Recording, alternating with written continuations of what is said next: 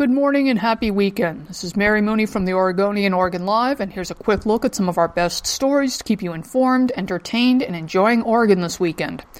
The Oregon Museum of Science and Industry is planning for as much as 2 million square feet of new development on its vacant central east side land.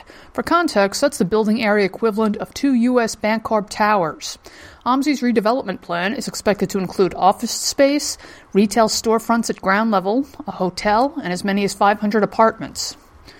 Elsewhere, Ava Gene's, Southeast Division Street's popular vegetable focused Italian restaurant, will reopen this Sunday after a two month remodel. That remodel expanded the kitchen, added a private dining space, and set the table for an upcoming pizzeria next door.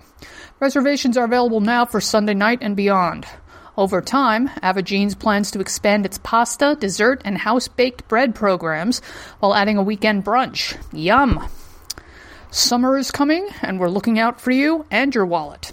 Having a fun summer shouldn't mean going broke, so we've got a list of 27 free activities and events that will get you and your family out of the house enjoying the sunshine for zero dollars. They include riding Sunday parkways, swimming for free at Portland Public Pools, joining the Portlandia Mermaid Parade, and checking out the PDX Adult Soapbox Derby.